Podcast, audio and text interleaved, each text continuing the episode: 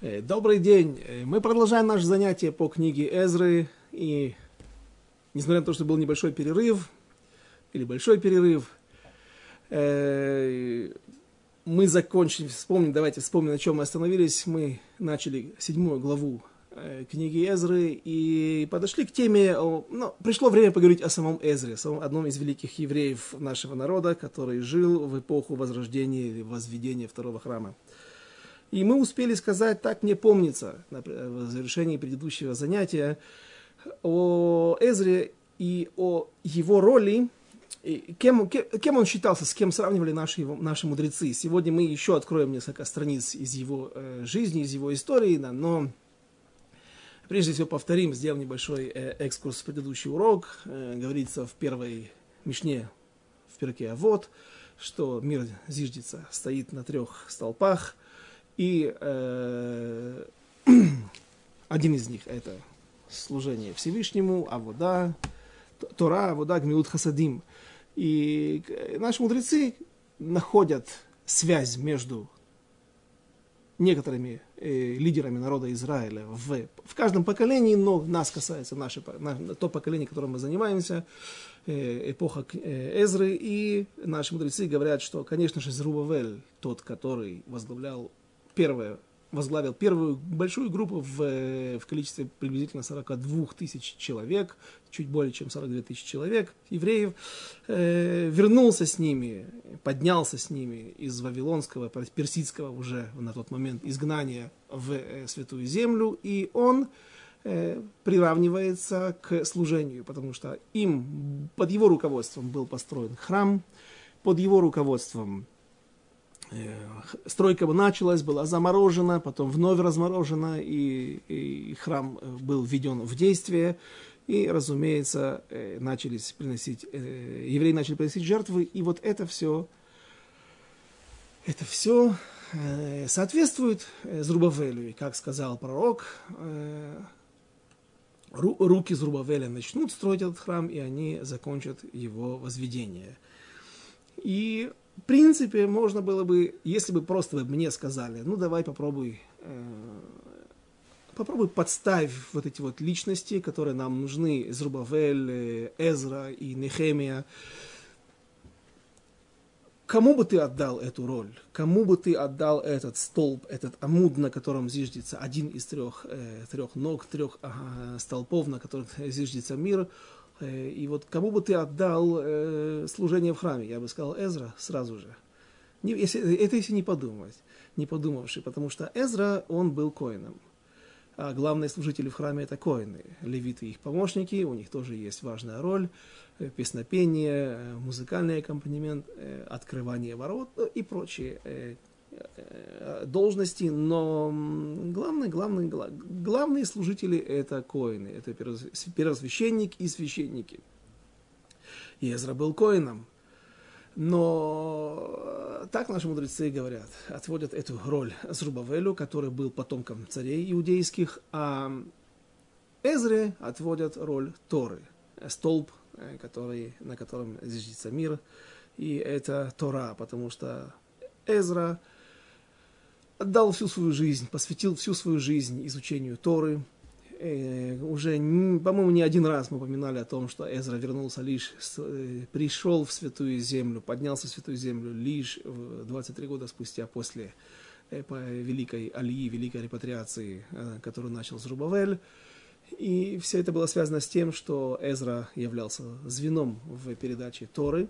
Рамбам известно, что есть несколько списков разных лидеров народа Израиля, которые перечисли, которым э, отдается роль того звена в передаче поколений, в передаче традиций из поколения в поколение, от, от, от Моше, Иошуа и до, до какого-то периода, когда до нашего времени, в принципе. Но есть, Рамбам перечисляет 40 звеньев, и он, э, одной, э, он говорит так, что от пророка Ермияу получил э, Борух бен Нерия, а Борух бен Нерия и его суд передали Эзре. И, как мы уже говорили, Эзра, э, Борух бен Нерия был очень престарелым, и он не вынес бы дорогу не дожил бы до Святой Земли в пути, даже если бы его несли на паланкине, даже если бы его несли на плечах на какой-то специально сделанной для него такой вот э, ручной карете, паланкин. И поэтому он остался доживать свои годы там в изгнании, в Вавилоне, и Эзра остался рядом с ним. Отсюда и учат наши мудрецы правила, выводят наши мудрецы, формулируют правила, которое звучит так, э, что изучение Торы, оно важнее даже, чем возведение храма. И Эзра не просто так остался там, он не просто так хотел знать еще больше Торы, он понимал свою ответственность, он понимал, что он то звено, очередное звено в передаче, э, в передаче традиции, и поэтому на нем лежит большая и важная ответственность о сохранении Торы, чтобы не было упущено ничего. А ведь даже Моше сравнивается с Иошуа, и когда Иошуа сравнивает, Иошу Бинун сравнивают с Моше, то говорят, что Моше был похож, подобен солнцу, а Иошуа, уже Иошуа был похож Луне. То есть э, знания настолько сократились, настолько возникло непонятностей и вопросов, что э, Луна, как известно, она не ярех не получает, сон не излучает самостоятельный свет, а лишь отражает тот свет, который падает на него от солнца. Что уже говорить за Эзру и спустя несколько десятков поколений. Поэтому Эзра оставался там и изучал Тору, а буквально сегодня, готовясь, я вчера готовясь к этому уроку, я нашел еще один источник, который пытается доказать, Мальбим приводит доказательства, не доказательства, а гипотезу на основании некоторых из, и, уточнений из стихов, что Эзра еще гораздо больше задержался там, в Вавилоне, и пришел не на, втором, на, на, на следующий второй год после введения храма в действие, а еще несколько десятков лет прошло, пока он пришел в Святую Землю. То Нехемия, как мы говорили, он соответствует третьему столпу, на котором зиждется мир, это милосердие, потому что Нехемия занимался вопросами. Нехемия, будучи пеха, когда он придет в Эрец Израиль, в Святую Землю, и он получит, э, получит права или статус пехи, то есть главы, глава администрации вот этой вот э, пахвы, как, как, как, какой называлась Иудея, и э, он начнет наводить порядки отнимать деньги у богатых, давать их бедным, причем не отнимать, как это делалось в, на нашей э, в тех странах, откуда мы приехали, репатриировались сюда, а отнимались деньги у богатых, когда они незаконными путями порабощали своих более бедных сородичей, своих бедных э, э, евреев, и, в общем, это вот так, насколько я помню, это то, о чем мы успели поговорить на последнем уроке, как вступление в нашу основную тему. И теперь продолжим, э, как я говорил, открывать еще новые странички из жизни Эзры. Сегодня э, урок будет посвящен полностью ему, а также э, один, один, наверное, один из уроков последующих мы посвятим теме его постановлений, постановления Эзры и его суда Аншейкна Ситагдула, 120 великих мудрецов Торы, э, э, это организация, которая, этот суд, который создал Эзра под его руководством, и который потом он возглавлял, и они установили очень много различных э, гзерот, а, а, различных законов, различных постановлений, э, которые сегодня составляют практически всю нашу жизнь, формируют ее, придают ей определенную форму, формируют ее Тора, разумеется. Ну, и сегодня давайте же то, что я обещал. Говорится в Коэлет Раба. Э, Мидраш Коэлет говорит, что если бы Эзра родился во времена Моше, то Тора была дарована им. То есть это еще одна страничка или еще один штрих, который показывает нам, проливает нам свет, почему Эзру э, отождествляют с тем, с той ногой, с, те, с, тем, с, те, с той колонной, которая поддерживает мир именно со стороны Торы. И э, Эзра был настолько велик, что если бы он жил во времена Муше, то именно через него была дарована Тора. Но, как говорит Мидраш, что делать? Моше его опередил. Эзра родился в то время, когда, хотел сказать, не в то, не, не в то время, не правильное время. Эзра родился тогда, когда Всевышний решил, что ему нужно прийти в этот мир. Э, дальше. Э, говорится в другом месте. В другом месте это Аризаль. Аризаль, когда он объясняет Гильгулим, объясняет реинкарнацию, то есть переселение душ. Э, он говорит такую вещь, а приводит это, приводит это, эти строки от Аризаля Хида в книге Хоймас Анах, и там он говорит такую вещь, что когда Арон Акоин сделал золотого тельца, есть много оправданий. Есть много оправданий не только Аарону, а оправданий всему народу Израиля. Что это было вообще не Аводазара. И не во имя Аводазара.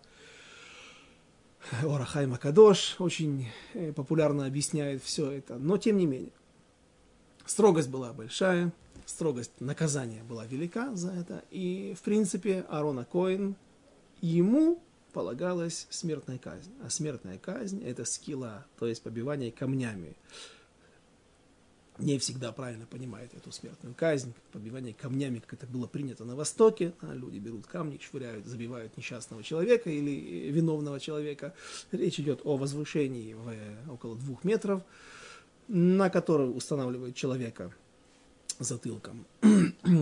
Я поймете сейчас, почему я это объясняю э, спиной к, к, тому, э, к той пропасти, или туда, куда. Но он стоит на краю этого возвышения, и люди, которые его по свидетельству которых его присудили на смертную казнь, ему присудили смертную казнь, подходят и толкают, эти свидетели толкают его в грудь, он должен упасть таким образом, как правило, было все устроено таким образом, чтобы он упал и сломал себе позвоночник, сломал себе шейный позвонок.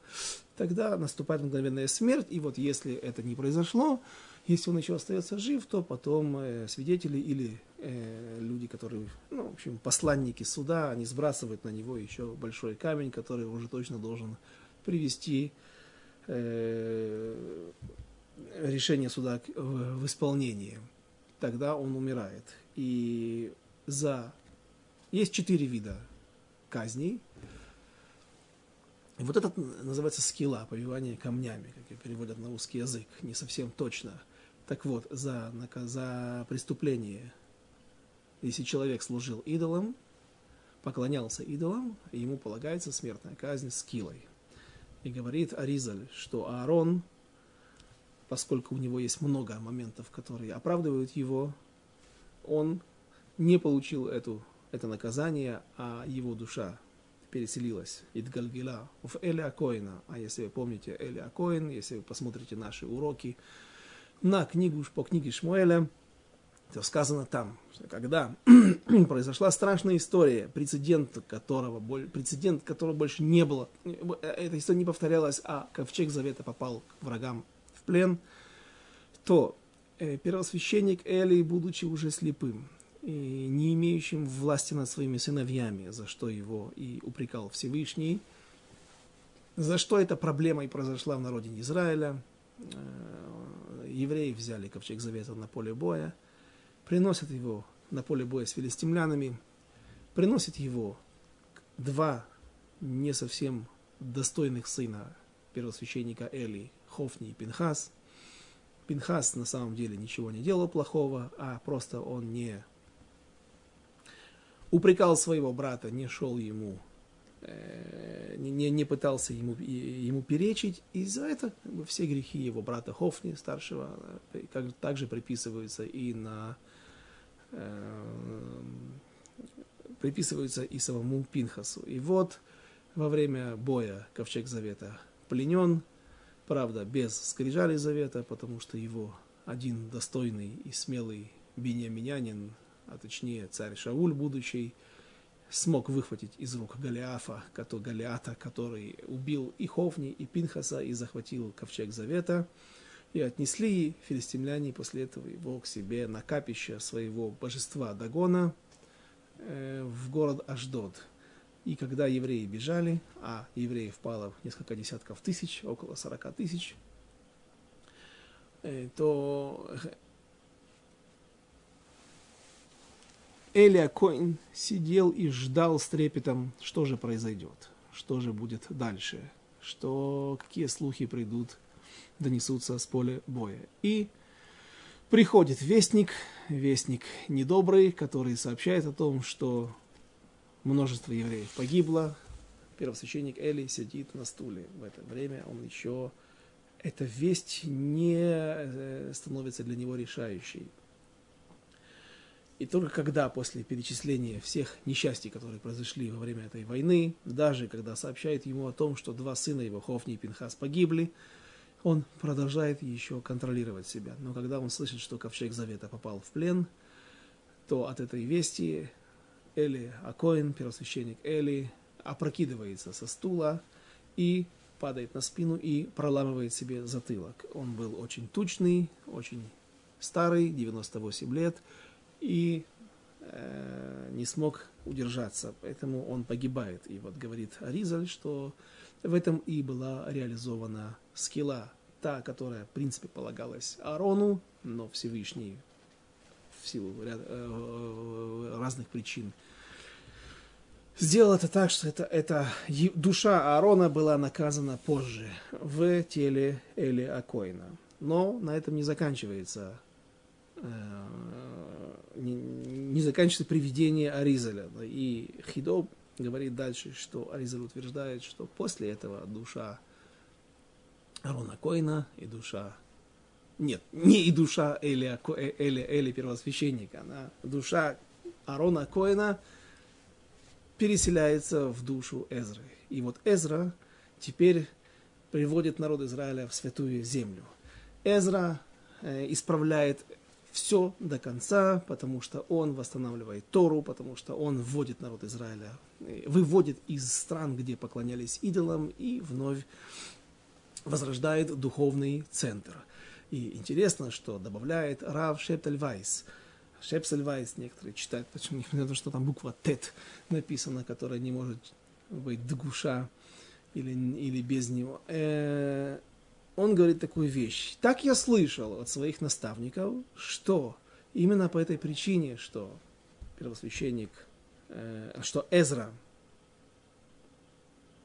им, и, именно та причина, именно по той, по, по той причине, что в будущем Эзра с душой Аарона Коина введет народ Израиля в святую землю, Аарон не просил у Всевышнего, не молился Всевышнему о том, чтобы он дал ему возможность войти в Святую Землю. Вот Моше, я не читал Аризаля и не интересовался, в кого его душа Идгальгела переселилась, или если вообще такое было. И, э, но Моше, говорит, он молился, потому что он не знал, если войдет в Святую Землю или нет. А Арон был спокоен как бы внутреннее спокойствие, которое, о котором он даже не понимал, откуда оно происходило, оно позволяло ему почему-то не заботиться или не переживать о том, что он не войдет в Святую Землю сейчас, спустя 40 лет блуждания по пустыне. Вот такой интересный момент, э, который, может быть, не все с этим будут согласны, не все, но так я нашел в книге и посчитал это важным. Эзра, как известно, обладал э, правами от властей. Его этим наделили власти Вавилон, власти, власти Персии, царь Корыш, и он как говорят наши мудрецы в Вавилонском Талмуде, не успокоился, пока не сделал нашу общину в Израиле, а точнее и также общину в Изра... Израиля в э, Вавилоне и в Персии, пока он не сделал ее кесолет никия, как будто бы чистая, отве... А, а, отсеянная много раз мука. Э, о чем идет речь? Дело в том, что основная масса э, мудрецов Торы и великих людей народа Израиля – отправились в Святую Землю вместе с Зрубавелем. Э, Зрубавель был там, э, кто еще был там, помните, мы говорили о Мордыхае, да, Мордыхае мы находим уже спустя какое-то небольшое время, уже во время пуримских событий в, э, в Персии, но он вернулся обратно, когда вдруг была заморожена стройка, и об этом говорили, по-моему, на первом или втором уроке нашей этой серии занятий по книге Эзры. В общем, Эзра знал, что там все евреи будут сконцентрированы в одном месте. И будет легко их судить.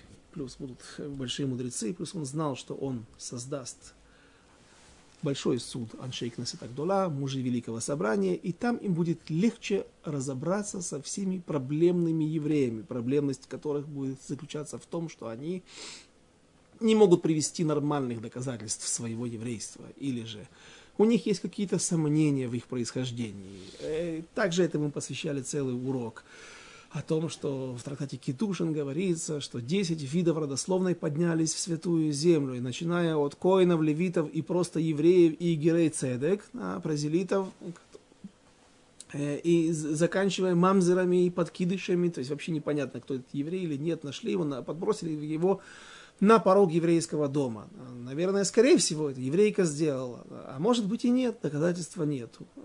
Сегодня есть, говорят, какие-то проверки, которые могут, э, могут подсказать, если у человека, какой генофонд у этого человека. Мне кто-то сказал, что Макаревич сам рассказывал, ну, один известный еврей, о, о том, что у него да, да, даже чукотские какие-то или коряцкие э, гены нашли в общем, сегодня, я не знаю, если на, на, на, на эту науку сегодня можно полагаться, но тогда уж точно не было никаких доказательств, даже, даже подобных. И поэтому всех вот таких евреев Эзра отправил в святую землю. И получалось, что те, кто остались, пусть они и остались, и в этом была проблема, потому что евреи не хотели, если бы они поднялись как стена, как, говорили, как мы приводили Мидрашим из, книг, из э, Шира Ширим, песнь песней, Мидраш Раба, который говорит, что если бы евреи поднялись им кехомай, а если сестра наша, наша, э, если она будет как будто бы одна цельная стена, то есть народ всей общей массой поднимется в святую землю, то, возможно,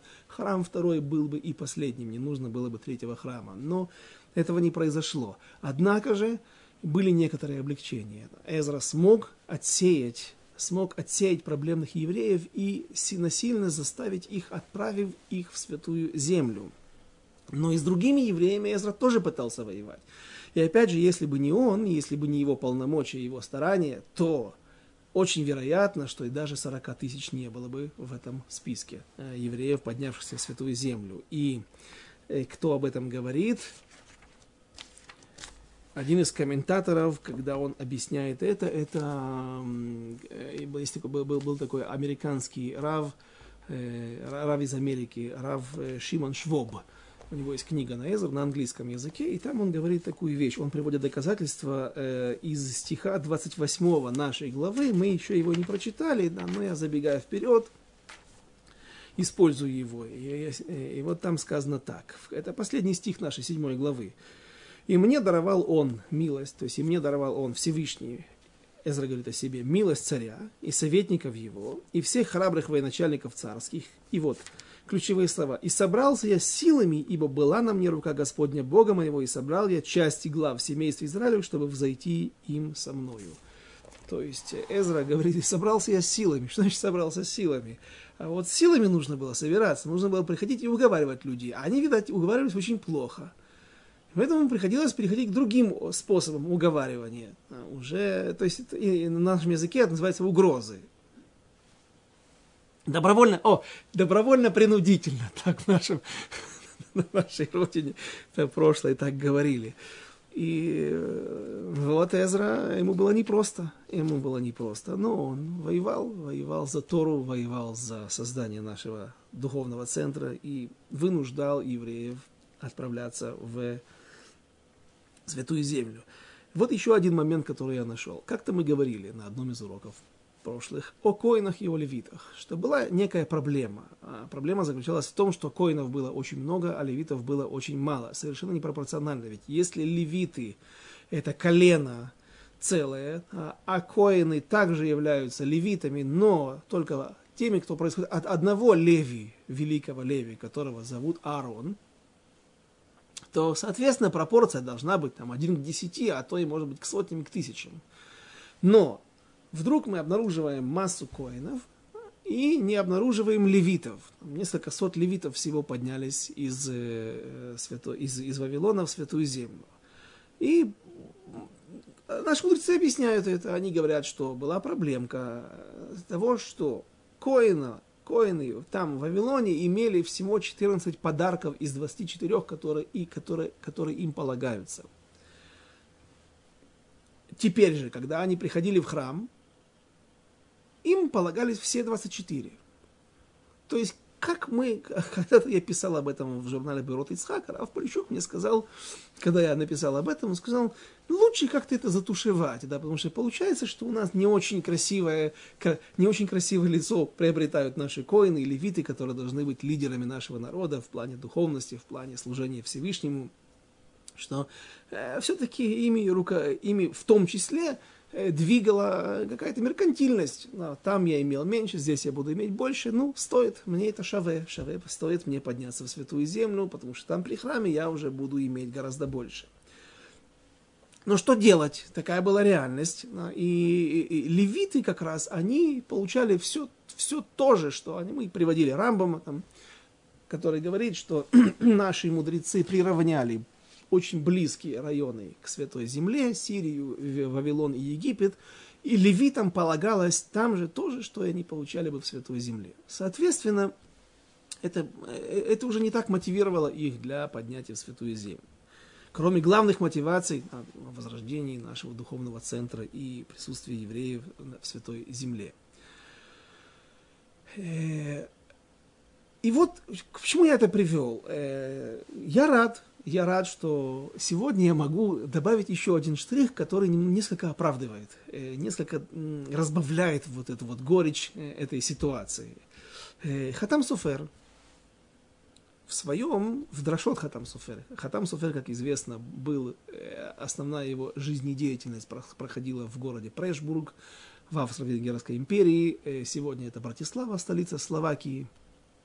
Там он приобрел особую известность, там он э, стал тем великим Хатам Софером, э, но происходил он родом, был он родом из э, Франкфурта.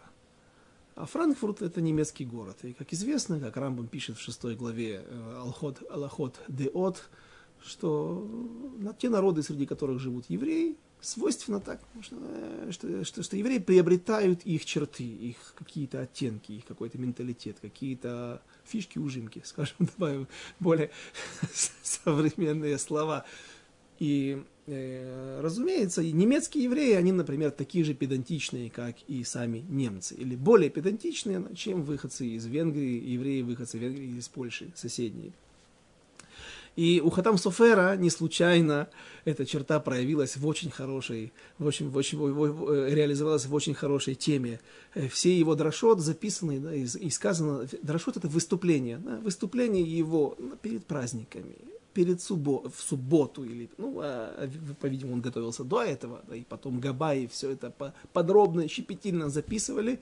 И есть сегодня, вышел сегодня пятитомник, пятитомник его, только дрошот, и это кроме, кроме его Аллахот, кроме его хидушей, хидушей Тора, кроме его хидушей, основной труд хидушей, э, изысканий на Вавилонский Талмуд – есть еще и вот эти дрошот. И там в дрошот в этих он говорит много интересных вещей, которые я нигде никогда не встречал.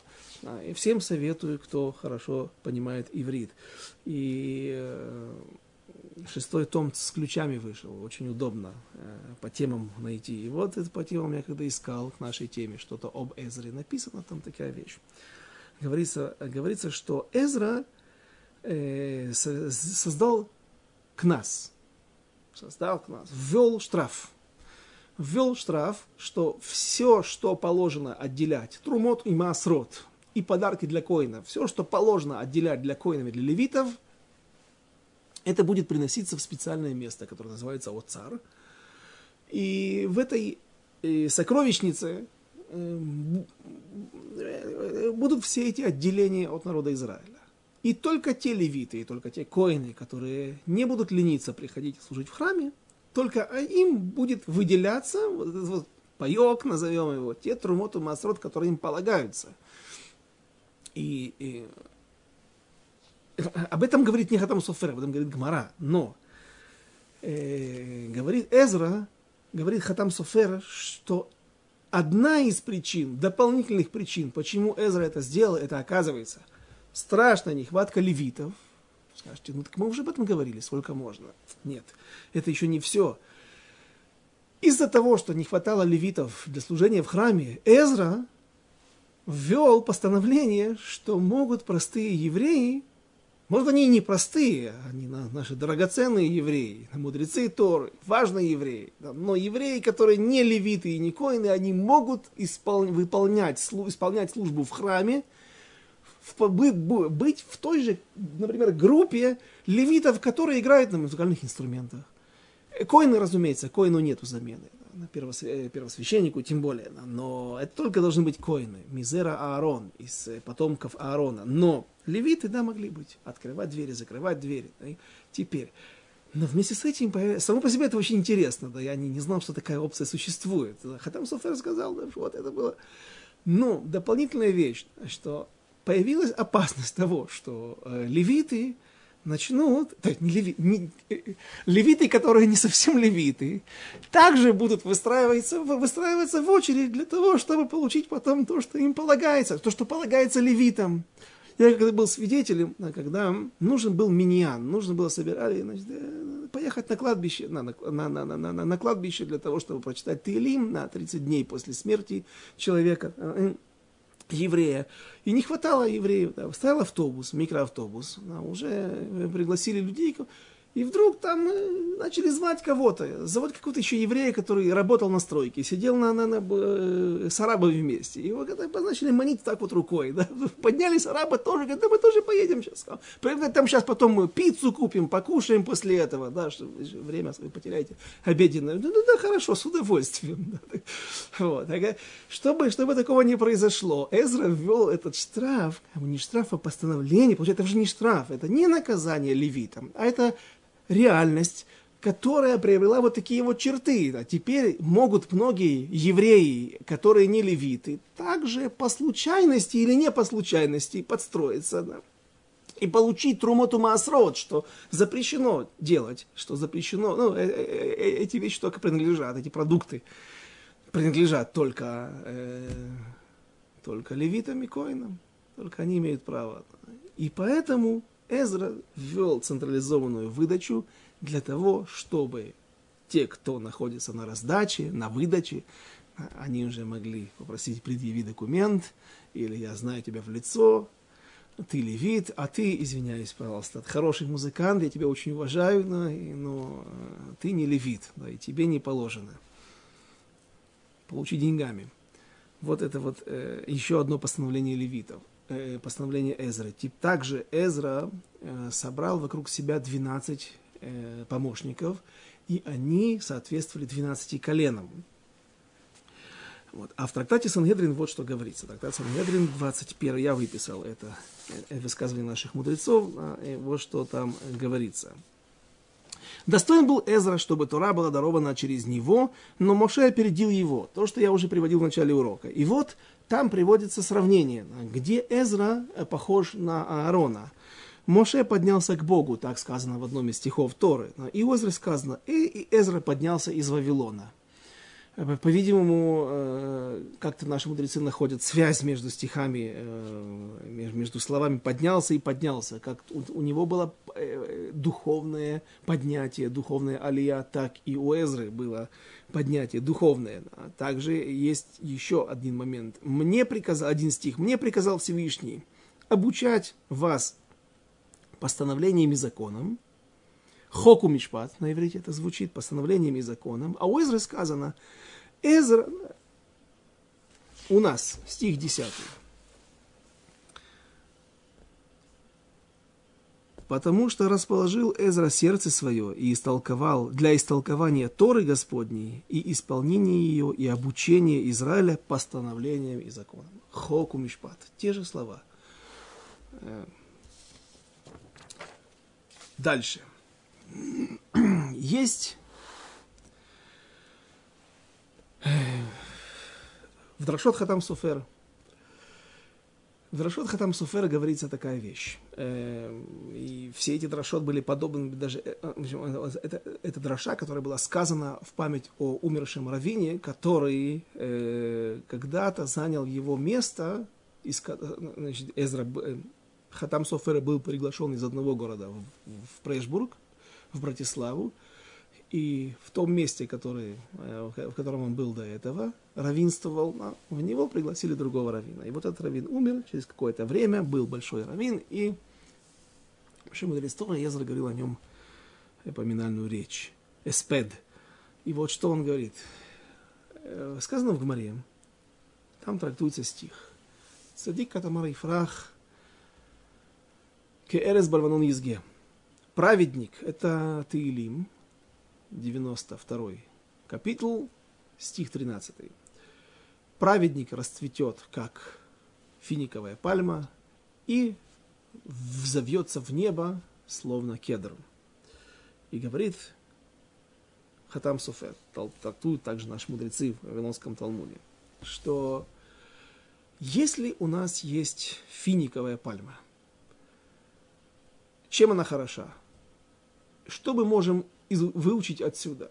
А, это, это, это праведник, который реализуется или который подобен финиковой пальме, что он дает плоды. Финиковая пальма дает финики, а тмарим – это очень важные плоды. И праведник похож тем, что он после него остается в этом мире ученики, его плоды. Но если бы мы сказали только финики, только финиковые пальмы, если бы мы только сравнили бы праведника великого мудреца с пальмой, то есть у пальмы проблема. Также в Талмуде говорится о том, что если человек завещал, еврей перед смертью завещал своему сыну или кому-то э, какие-то деревья на складе, бревна, то это бревна ни в коем случае не, фи, не, не, не, не из финиковой пальмы, потому что это, как правило, был мусор, который, э, что если вы посмотрите на срубленный ствол, то он очень похож на то, что называлось у нас в Советском Союзе ДВП, древесно-волокнистая плитка. То есть он, это, это, это, это, это как волокно внутри, которое... Древесина очень мягкая, очень плохая, некачественная, быстро гниющая, потому что она внутри не является, не, не, не очень твердая, как будто бы набита просто прессованным волокном. И написано, что э, э, пальма не меняет свой, свой ствол. Я думал, что это означает. Я смотрю, Раши нету, Тосфота нету, комментариев, дальше, дальше, дальше. И смотрю, пока я не пошел в синагогу, попал в субботу в синагогу к Раву, в одной, Бейтфила э, в, в Киряцефере, и спросил там Равина, он сказал, он, э, речь идет о том, что не, не меняет свой ствол. Это что, ящерица, которая не отстреливает свой хвост, не отбрасывает он говорит, нет, идет речь о том, что э, если срубить... Сначала у меня была гипотеза такая, что ствол этот не растет. То есть, он, то есть если, допустим, мы сделаем какую-то метку да, на маленьком кедре, то через какое-то время, через несколько лет, эта метка поднимется выше. То есть ствол меняется, да, а это не меняется. То есть у него идут, как видать, соки его по стволу. И, и ствол нарастает сверху. То есть у него есть все время шапка наверху из пальмовых листьев, и там же растут вот эти финики, да, такие грозди огромные фиников, но, сетки. Но э, ствол этот остается на месте. Тот, который был год назад, этот же, этот же кусочек этого же дерева останется и через пять лет на этом же месте. Это одно, мне, одно объяснение. Арав э, Вайнтроп из э, э, Бестфилы сказал мне такую вещь, что э, если срубить это дерево, то оно не станет расти по новой. Опять же, потому что вся жизнь его там сконцентрирована на макушке, все соки его, все, вся его жизнедеятельность, все его минералы, все, что он тянет из земли своими корнями, все это подается наверх. А здесь, в принципе, этот ствол больше, ну, в общем, он участвует только в, у него роль, как у, он сам не растет, не развивается. Если же мы срубим большинство других деревьев, то если корни остались в земле и условия остались для жизнедеятельности нормальные, то он обычно пустит ветку, да, и э, ветка это пройдет, пойдет, начнет из нее развиваться новое дерево. И даже есть случаи, когда бывает дерево можно воткнуть наоборот, да, и из корней потом, то, что было корнями, и то, что было в земле, и потом из этих корней начинают прорастать ветки. Это же знаменитый Машаль, когда я учился в Ешиве, в, Бне, в, одно, э, в Бнебраке, то был у нас парень, который, э, так же, как я, Хазар Бичува, Э, и он, э, и родители, он был израильтянин, и родители его были очень против. Отец все время возмущался, все время э, приходил, устраивал погромы там в Ешиве. И В общем, были, отношения были натянутыми, мягко говоря. И вот однажды сын, э, этот, этот парень закончил трактат Вавилонского Талмуда и решил устроить сиюм, если, если даже не весь час. И тогда устроили трапезу, но отца решили позвать, ну как, как не позовешь отца. И э, когда происходила вся эта церемония, выступление, э, угощение, вдруг отец просит слова. Ну, все сразу скукожились в ожидании того, что начнутся проклятия, что вы сделали с моим сыном. И, и вдруг отец говорит такую вещь, начинает говорить такие красивые слова, что он тоже был из России, корни, корни его были из России. Э, когда-то его он или его, а его отец был в лагере, в сталинском лагере.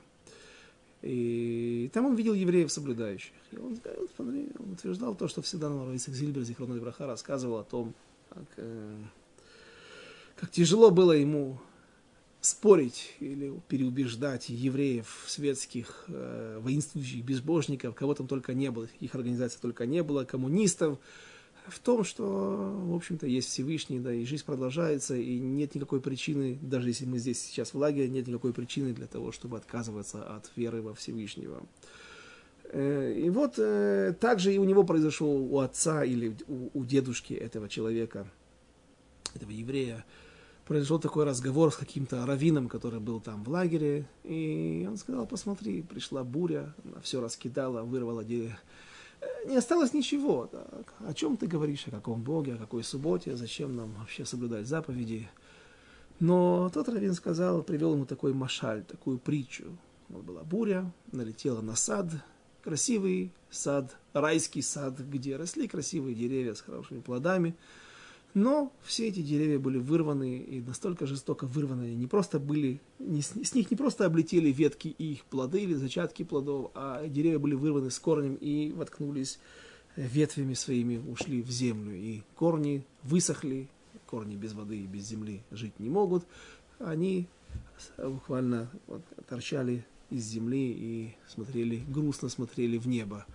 Но прошло время, прошли годы, и те веточки, которые попали в землю влажную, а, они укоренились, а, а эти корни дали плоды. Прошло время. На это ушло время, но деревья адаптировались, и вновь этот сад был восстановлен, и вновь эти деревья продолжили давать такие же прекрасные плоды, какие давали раньше когда-то. И он говорит, что вот сейчас, сказал тогда его отец, сейчас я вижу, что это, эта притча реализована на моем сыне. Я то дерево, которое было вырвано, я то звено, я то, то поколение, которое было лишено всего. И корни торчали э, в небо грустно, но пришло время, и они дали плоды, и это мой сын сегодня. Вот так. Все вздохнули облегченно, но Зато мы имеем сегодня красивую притчу благодаря этому отцу.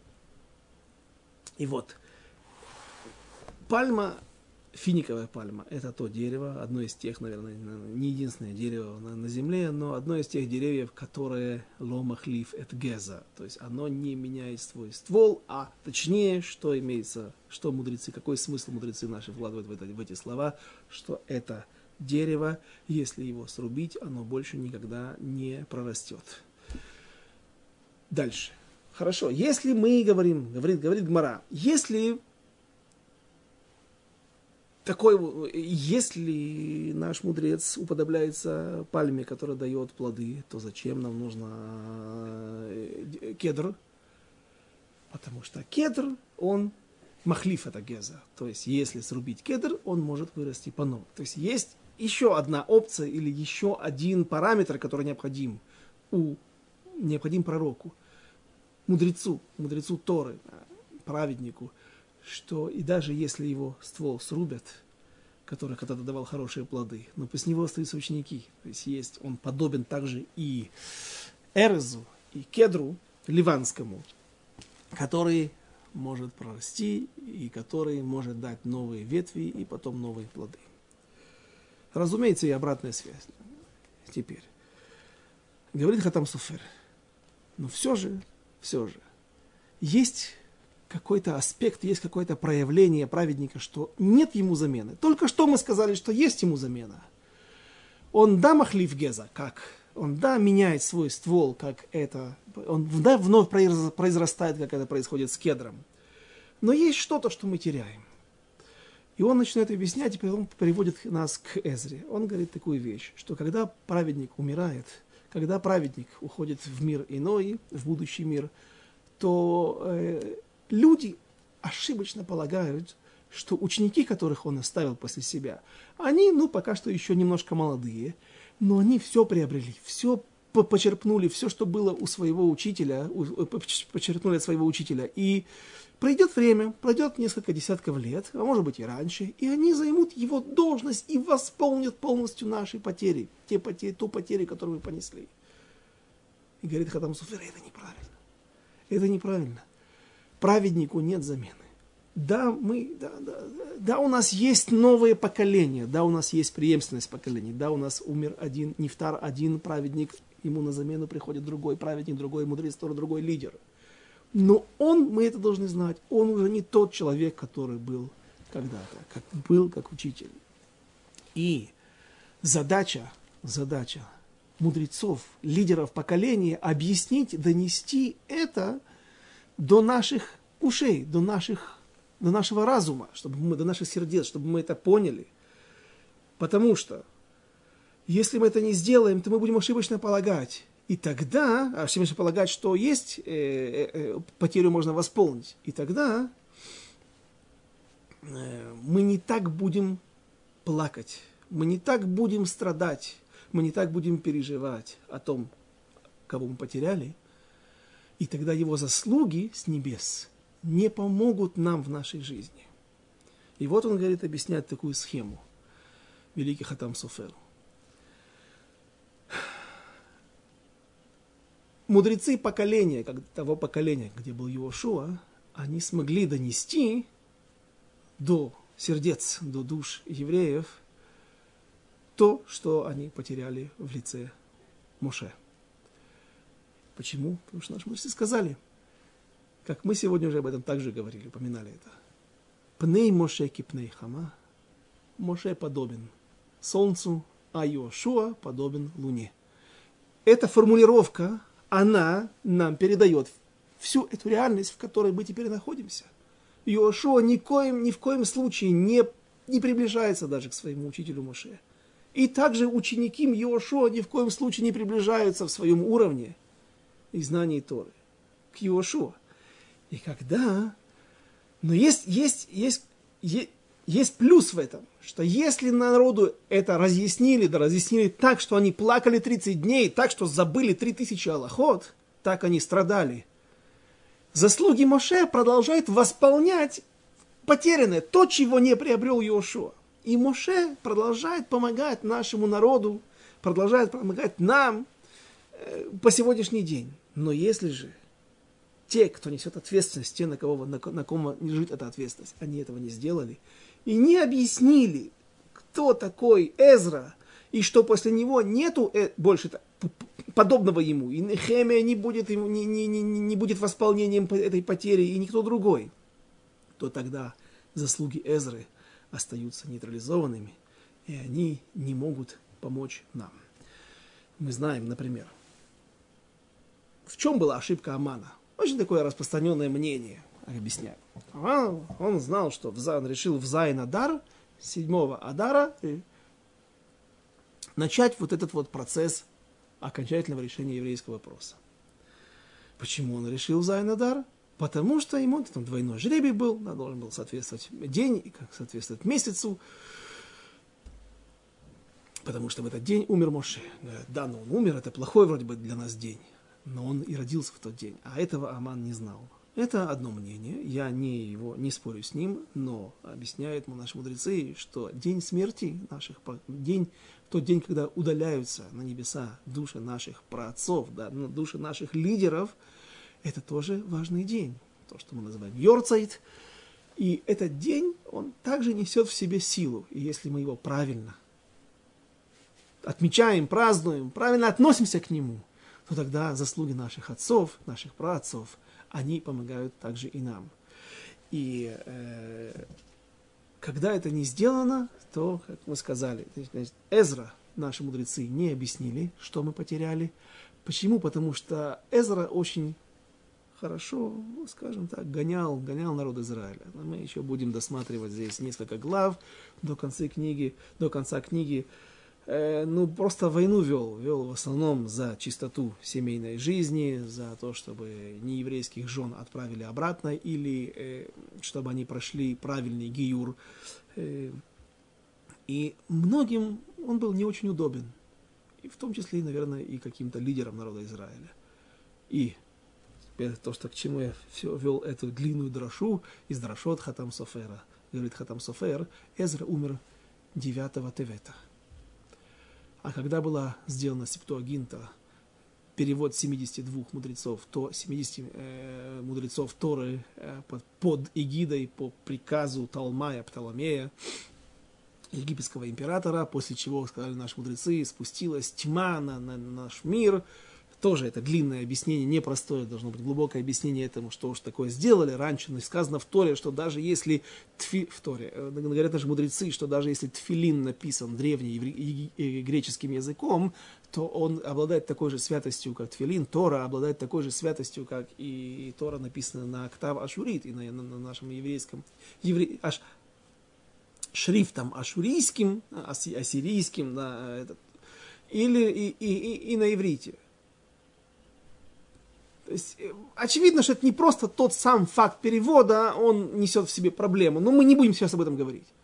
Мы знаем, что событие это было страшным. Так его определяют наш. Три дня спустилась тьма на, на, на землю, как будто было затмение солнца и луны. Когда это произошло? 9 Тевета, ровно через сто лет после смерти Эзры.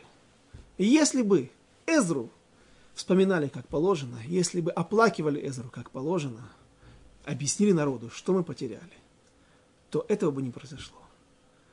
Ровно через сто лет, с интервалом в один, не с интервалом, а с, с разницей в один день, 9 Тевета, 10 Тевета, ровно через сто лет, этот день его смерти не смог защитить нас от еще одного опускания на еще более низкую ступень духовного нашего сегодняшнего положения, нашего духовного уровня.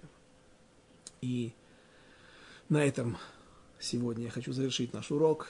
А следующий урок мы поговорим о одном важном постановлении Эзры, которое изменило всю нашу жизнь, как и многие другие его постановления, а именно введение шрифта Ашурит – я преднамеренно не называю его ассирийским, потому что хоть есть, и есть такие комментаторы, которые так утверждают, и не я вправе с ними спорить и говорить, что они неправы. Но есть гораздо большее количество комментаторов, не менее важных, которые утверждают, что это не ассирийский шрифт, который мы запатентовали у ассирийцев. А они запатентовали, а мы купили этот патент. А это слово ашури происходит не ассирийский, а ашури, то есть э, от слова Меушар. Э, Глик на идиш, есть такая фамилия известная. Я идиш не очень хорошо знаю, но, или почти не знаю, но фамилию эту знаю.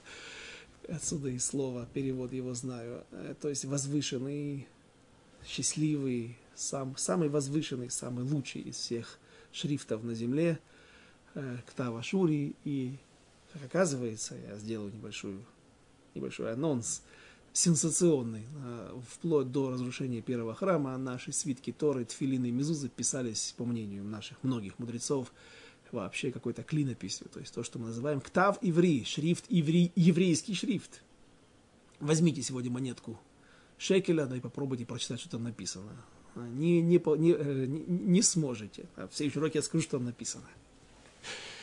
Э, и вот Эзра, изменил эту ситуацию, что сегодня шрифт, которым написаны наши свитки Торы, Тфилины, Мезузы, а также наши даже газеты и наше вот это издание Мусадрав Кук, только он немножко видоизменен, потому что шрифт слишком свят, и нельзя его вместе с коронками, со всеми, со всеми, со всеми маленькими э, нюансами писать. И вот об этом мы поговорим. Ктав Ашури. Байзат Ашем. В следующий раз. Спасибо за внимание. До свидания. До следующих встреч.